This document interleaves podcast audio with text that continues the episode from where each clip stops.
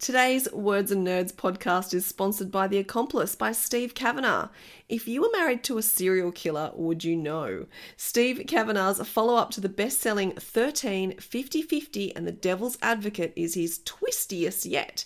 The Sandman serial killings have been solved. Daniel Miller murdered 14 people before he vanished. His wife Carrie now faces trial as his accomplice. The FBI, the district attorney, the media, and everyone in America believe she knew helped cover up her husband's crimes. The only thing between a life in jail or freedom is Eddie Flynn and his team. Steve Cavanagh is the master of the twist, and The Accomplice will keep you guessing right to the last page. The Accomplice is released in Australia on the 26th of July. Thank you for listening to the Words and Nerds podcast. I'm your host, Danny V.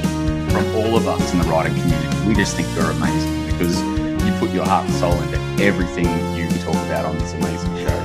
The podcast has over 50,000 listeners every month. I love coming on your show and I love talking about it. Oh my God, I finally get to speak about it, talk about all the things that I've been with by myself for so long. I mean, you provide that opportunity to so many of us and, you know, always are an amazing host. We chat about books, the writing process, and how literature has the power to change the world. But most of all, we have real conversations and we have a laugh. I'm uh. feeling sick. I, I...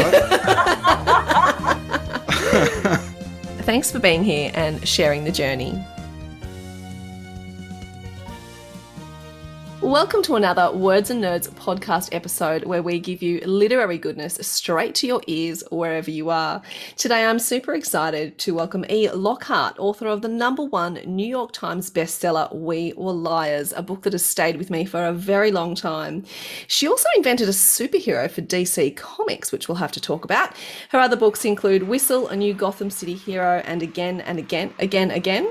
The disreputable history of Frankie Landau-Banks was a National Book Award finalist and a Printz Honor Book. Genuine Fraud was a New York Times bestseller and a finalist for the LA Times Book Prize. Very impressive, but today I have you here to talk about Family of Liars. Welcome. Thank you. I'm glad to be here. Now you are beaming all the way from New York City, I believe, and it's bright and early for you, five thirty a.m. How is it in New York? That's true. Still dark. Still dark. What's the weather like in New York? It's yeah. like 80 degrees out. Okay. It's beautiful. beautiful. Everything's blooming. We're, oh, yes. that's beautiful. Yes, I've been to New York once, and I just, I think everyone does. They fall in love with the place because it's just, it's incredible place. You just everywhere you walk, it's almost like a different world, you know. And I, I just did a lot of walking when I was there, and you walk for 10, 15 minutes, and you're just in a completely different place. It's, it's um quite a, it's such an interesting place. So I look forward to going back. Now, I'm going to start with this book. Um, loved this book just as much as I love the other one, Family of Liars. I want you to start with an elevator pitch as to what this one is about. Sure. Um, well, Family of Liars is a prequel to We Were Liars, and both books are set on Beechwood Island, which is a privately owned island owned by one family off the coast of Massachusetts. And in Family of Liars, um, three teenage sisters who have spent every summer on this island for all of this uh, find themselves upended by the arrival of a literal boatload of cute boys. How terrible. well, very bad things happen after yes, that. But, absolutely. Um, it's a lot of fun, yes. Mm, now, I want to talk about the setting because it's a private island and that sort of adds to the darkness of the story. Tell me how important setting is for these particular novels. Well, I, I've never been to a private island. Um, I grew up going um, to Martha's Vineyard in the summer, where my maternal grandpa had a home. Um, and the life there was very, very different from my everyday life at home with my mom. Um, I was raised by a single parent. We lived in communal households for a lot of my life, um, you know, full of sort of meditating, pot smoking hippies. Um, and then I would go to this, you know, kind of pretty privileged, waspy East Coast environment um, with this really stunningly beautiful um, landscape. Uh, it, you know, craggy cliffs and rolling waves, and um, so Beechwood Island in the novel, uh, in the novels, has um, a lot of that same landscape quality, and it's a family that is very much like um, that waspy side of my family in terms of education and values and things like that. But they're crazy rich in the novel, which was not true in my family, and also kind of terrible in some deep ways that um, I had a lot of fun inventing. And the isolation of the island of pressure on the events, right? The community of the Sinclair family and their guests. And it takes quite a while by boat or or to Martha's Vineyard. Um, same same difference, right? It's quite a while to get anywhere. Um, so all the shopping is done ahead, and you know, uh, um, and they become you know a, a very tight knit um, group of teenagers. All these kids who are spending the summer on this island, and so that you know sort of whips people up into a a frenzy. Wow, I love that. And, and it is really important to have that island for many reasons to show their wealth, but also, you know, when there's, it takes a long time to get somewhere, when there's danger there, you know, that sort of increases the odds, doesn't it? So I, I loved that setting. Yeah, it takes a long time for the police to get there. We can put it that way. Absolutely, and and maybe there's you know a bit of lack of service in places like that too. So it adds to the fear, I think, and the the fact that you're trapped and you're not safe. So you know that was a really important element. I think this book has just the best blurb on the back, honestly. And I just want to read a little bit of it. It says, The Sinclairs never reveal their secrets until now. Welcome to the Sinclair family. People see us as extraordinary, tragic, beautiful. We do not crumble even when our love betrays us. We do not falter even when we lose one of our own. We do not break even when there's blood on the sand. Perhaps that is all you need to know, except that we were always liars. It just if you don't want to read the book after picking that up, I don't know what will get you to read a book. Tell me about the creation of the blurb. And I'm interested because did you was that blurb in existence and helped direct your writing, or was that just how it it, it happened and the blurb happened after? Um, the blurbs are usually by um, editors at mm. the hmm. publishing house, um, but in the case of uh, We Were Liars, I wrote the blurb, and with Family of Liars they sketched one out and then I kind of went in and made it feel closer to the voice of the book. Mm-hmm. Um, so that's the thing that always bothers me when when editors write a, a, blurb for or what we call in the US flap copy or or back jacket copy, depending on cover or a paperback.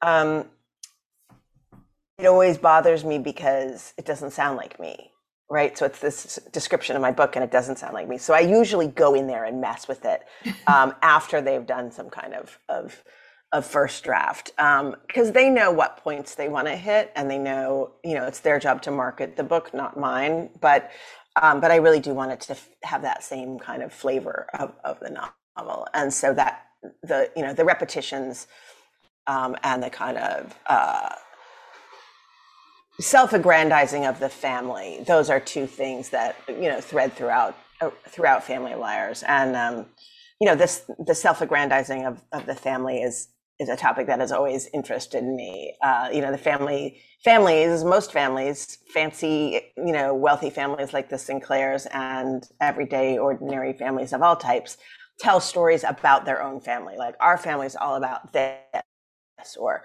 you know you know your grandparents came over from you know Poland and started a grocery. This is my dad's side of the family, right? Started a grocery in the Bronx, and it was really hard. And you know, your grandmother was so beautiful that when when men came over to visit her sisters, they had to hide her in the closet so the men wouldn't pay attention to her because she was the youngest one. Like there's these you know stories that we tell about our families. Um, and that we tell over and over and we create little myths really i mean they mm. they might be based in truth but in the retelling and in the repetition uh, the, stories move further from the truth and become more entrenched in our imaginations as like this is what we are about. And so i think that's you know part of what I, what that flap copy is doing but also it's what i'm doing in the novel is like looking at what that means in a kind of an exaggerated form. The sinclairs like have a whole set of beliefs right? Be a credit to this family that is the job of the teenagers in the novel, right? To be a credit to that family. And what they do reflects on the family and the weight of that and the, the stories that the Sinclairs tell um, about each other is, is really heavy. And, um, and I guess part of the idea of Family of Liars is that Carrie, the eldest teenager, you know, the person with the most weight upon her to be a credit to the family, um, is now telling her version of the story of her life instead of somebody else's version. Mm, and I just think all of that is so powerful. You know, the, the voice is very, it's always been very distinct with these two novels. And, you know, you can see, yes, the self grandizing, but also there's a lot of, there's a lot of damage, I think, um, coming through there. Like you can see that the characters are damaged. And I just love the voice. And that's just what keeps you cracking through these novels because you need to find out because they're not all bad you know they've got some bad things about them about the best characters in in novels that um you know they do have those different sides of them and some of those sides are the darker sides that we don't often show of ourselves or um, like when we see them in real life so i find that extremely intriguing Thank you. Yeah, so do I. I mean, I'm I, I love it in other people's fiction as well. Mm. I was trying to do it in my own. Yeah, and look, it must resonate. I mean, We Were Liars sold nearly two million copies around the world. I mean, how does that feel? It feels very nice. Thank you.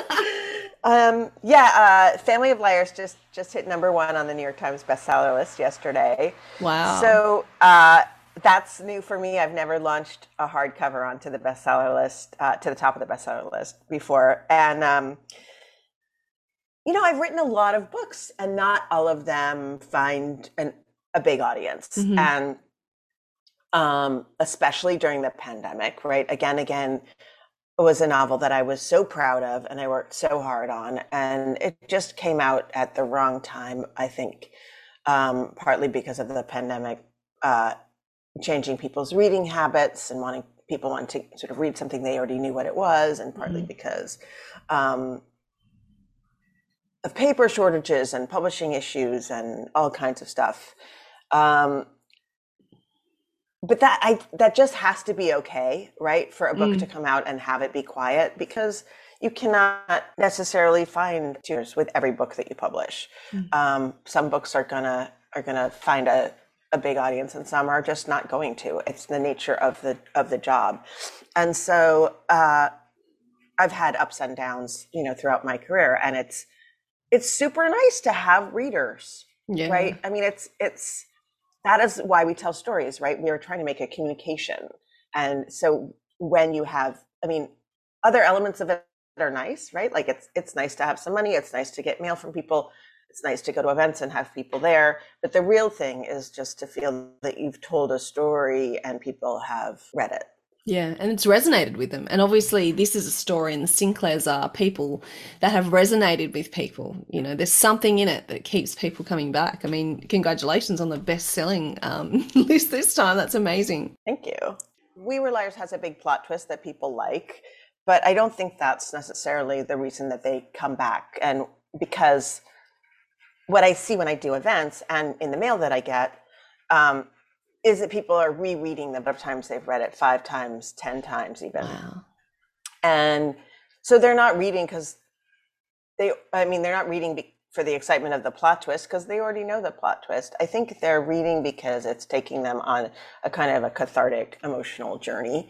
And also because the friendship of the four teenagers in that novel is, um, in that way, it's a, ple- I hope it's a pleasure to do, right? That there are, bad things that happen in both of these books, but there are also a lot of kind of intense um, summer relationships and friendships and romances that um, hopefully are, you know, are fun to read, are, are pleasurable and, you know. Yeah, they lighten up the dark a bit. But people are drawn, I think, those kind of readers, they're drawn to dark things, you know and I think that that comes with both of these books, uh, We Were Liars and Family of Liars. There's something about it that is dark that, that draws me to it for sure. Yeah, I think it's a, it's an you know it's kind of an unsilencing of of family secrets and of unspeakable things.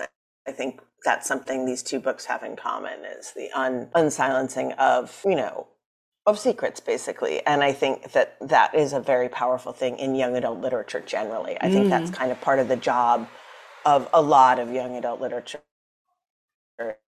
is is to unsilence to give voice to um, experience um, that either our larger society wants to silence or that gets silenced in within smaller community groups. Mm. I find it really interesting too because you've got the the facade of the family, as you were sort of talking about before, on the reputation of the family that people see, the outward appearance, and then you've got the interior of the family, which we're lucky enough to see as readers. And I really like how those two things collide constantly. Thank you. It's I think that's tricky in any family, right? Yeah, totally. How do we present ourselves to the world and what's really going on? What's really going doors? on? I think we all relate. That's why we like it. yeah. Now, was was this book a challenge to write in that We Were Lies was so popular, had sold so many copies? I know it's a prequel, but going into this, did you think, wow, it needs to measure up to the first, or did you just try and push that aside and just go for it with this one? Yeah, I think you have to just push it to the side. I mean, and and make the best book that you know how to make. Um, I did really try to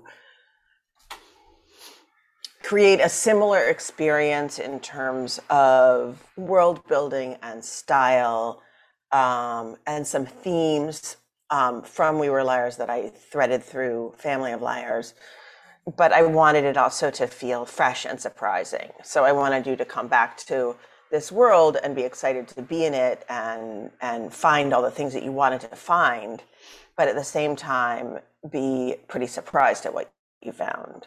So that was a pretty tricky um, tightrope mm. walk. Mm.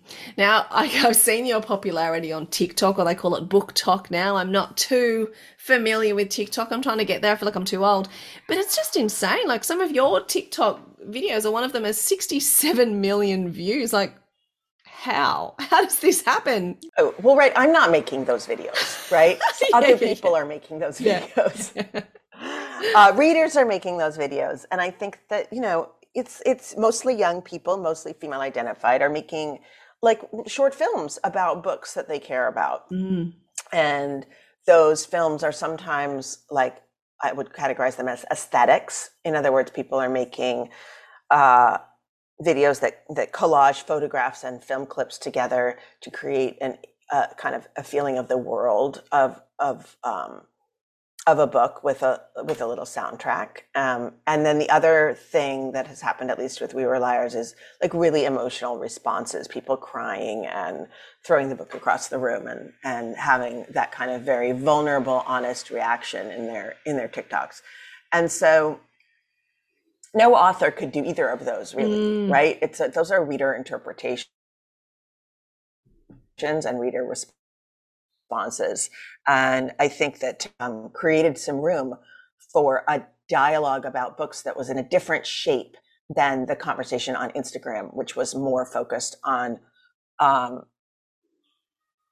reading lists and, and stacks and shelfies and you know um, beautiful images of, of the physical properties of books, which is another exciting thing, right? The enjoyment of the tangible physical presence of, of books. Um, and then discussion of them in in the text beneath the picture. But um, the aesthetic on Instagram is re- um, is really different from the aesthetic on TikTok, and um, and I think that the TikTok aesthetic is is generally more raw um, and more creative in certain ways, um, more narrative, right? Because it's a narrative form filmmaking, um, and so people just had these conversations and they started having them about We Were Liars, among other books, right? Like they Both Die at the End by Adam Silvera or Song of Achilles or uh, um, Colleen Hoover's novels. You know, things have um, become really popular that were published a while ago because readers on TikTok found them. Mm, it's incredible, isn't it? And I love, I actually love that it's driven by readers because it seems more authentic and, you know, you're really knowing that these people are loving and enjoying your book. So I love that, um, you know, the new BookTok that's come out, it's probably not that new anymore, but I love how readers are really getting involved in making those, um, because you can, like you said, an author can't do that. And it must just be so exciting to, to see that these people have been moved so much from what you've written that they're creating these other um, you know creative spaces for what you've written. It must be a really good feeling. Yeah it was lovely. I mean i was i, I had nothing to do with it. My publisher had nothing to do with it. Yeah. it was completely organic. And you know now i'm on tiktok a little bit trying to be a tiny bit amusing for people who are interested um, usually amusing around something connected to my books. Um, but I don't expect to be really part of the BookTok conversation because that's not my place, right? Mm. My place is to offer like a little bit of, of content um, for people who are interested in what I write. Um, but the, those reader conversations, you know, should be taking place reader to reader, right? They're not really my business. They're not the business of any author so much um, as they are, you know, an a, you know self-generated reader community. Mm, yeah, no, I love that. I love that a lot because readers have taken ownership of the book, and you know what it means to them might be completely different to the author's intention. And I love that because once you put a piece of art into the world, you kind of don't own all of it anymore. You know? no, you do not. Right? People are going to read things and, and have their own interpretations, and those are are as valid as anything else mm. once the book is out. Absolutely. I really like um, what you said about teenagers and why this has probably resonated with teenagers because they're looking for togetherness with their own peers. I mean, we know that. We know that from being teenagers ourselves. We know that from being human beings. But I think, I think when you're a teenager, it's even more so that need to find your tribe, that need to, you know, feel like you're coming into independence and adulthood and that togetherness in a really difficult period of time, I think, I think is so important. And your your novel definitely shows that. Yeah, I think it's that. And I think it's also um that desire for that cathartic emotional experience because teenagers are are really built for you know falling in love you know with somebody new six times a year and making some big mistakes and having a lot of drama. And you know that's their their natural state um, I think, uh, at least in in Western culture and in, uh, or at least in America, as I experience it, um, it could be a cultural uh, thing rather than a natural thing. But um, that is what they do um, they run around and have drama and, and have big, big feelings and, and fight with their friends and make up again and, you know, change allegiances. And, um, and I think, you know, it's a very high emotional time in life. And uh, when people were separated from each other because of, of this pandemic, they were very hungry for that kind of um, catharsis, catharsis in their reading and and uh, you know and a song of achilles is historical fiction and we were liars is contemporary fiction. So they're three different genres but they're all tragic love stories. Mm, yeah absolutely. I think you're right about the pandemic when we were separated from people and isolating and all that kind of stuff. It, i like the word hunger because it did really make you um, hungry for that actual togetherness which which can't be replaced by zoom. You know we've tried we've tried it a lot but it can't be replaced that actual physical togetherness. So yeah i think that's really important and came at a timely a timely moment in our in our existence. Now the question that i ask all my guests that come on is why do you write? That's a good question because i don't really know the answer. Um, i don't write um, only for myself Mm-hmm. Um, I write for an audience. It's always a communication. I've never been a journaler. Um, I've never written just for the joy. Um, anything I'm writing is always with an eye to an audience, mm-hmm. and um, I think that's because writing for me is communication. Whereas for some writers, writer, you know, they write to figure out what they think, or they write um, for pleasure of the story spooling out. Um, I think I'm always trying to say something to other people. Mm, yeah, so it's that real communication, and as we were saying before, that connection to the reader. Mm-hmm. Mm, excellent. I love that. I love so much of what we've talked about today. And like I said, I've been a huge fan of We Were Liars for a very, very long time now. And so it was really lovely to see the sequel. And, you know, even though I'd been removed from that world for I don't know how long, of years and years, once you got back in, it was just familiar territory. And to me, that tells me that, you know, We Were Liars was so visceral and, you know, so incredibly memorable that you could just dip back into the world like you were there yesterday. And I know it was years since I've read it. So I think that's a real credit to the power of the characters and the setting and what goes on in that world uh, for that to stay in your brain after, you know, I read probably about 80 to 100 books a year. And yet that one has still stayed, stayed with me over the years. So thank you for, for writing it thank and sharing sharing um, sharing your thoughts with me today. Yeah, glad to. Um, I'm, I'm really glad you had that experience with it. Oh, yeah, it was a pleasure. And thanks for having me on the podcast.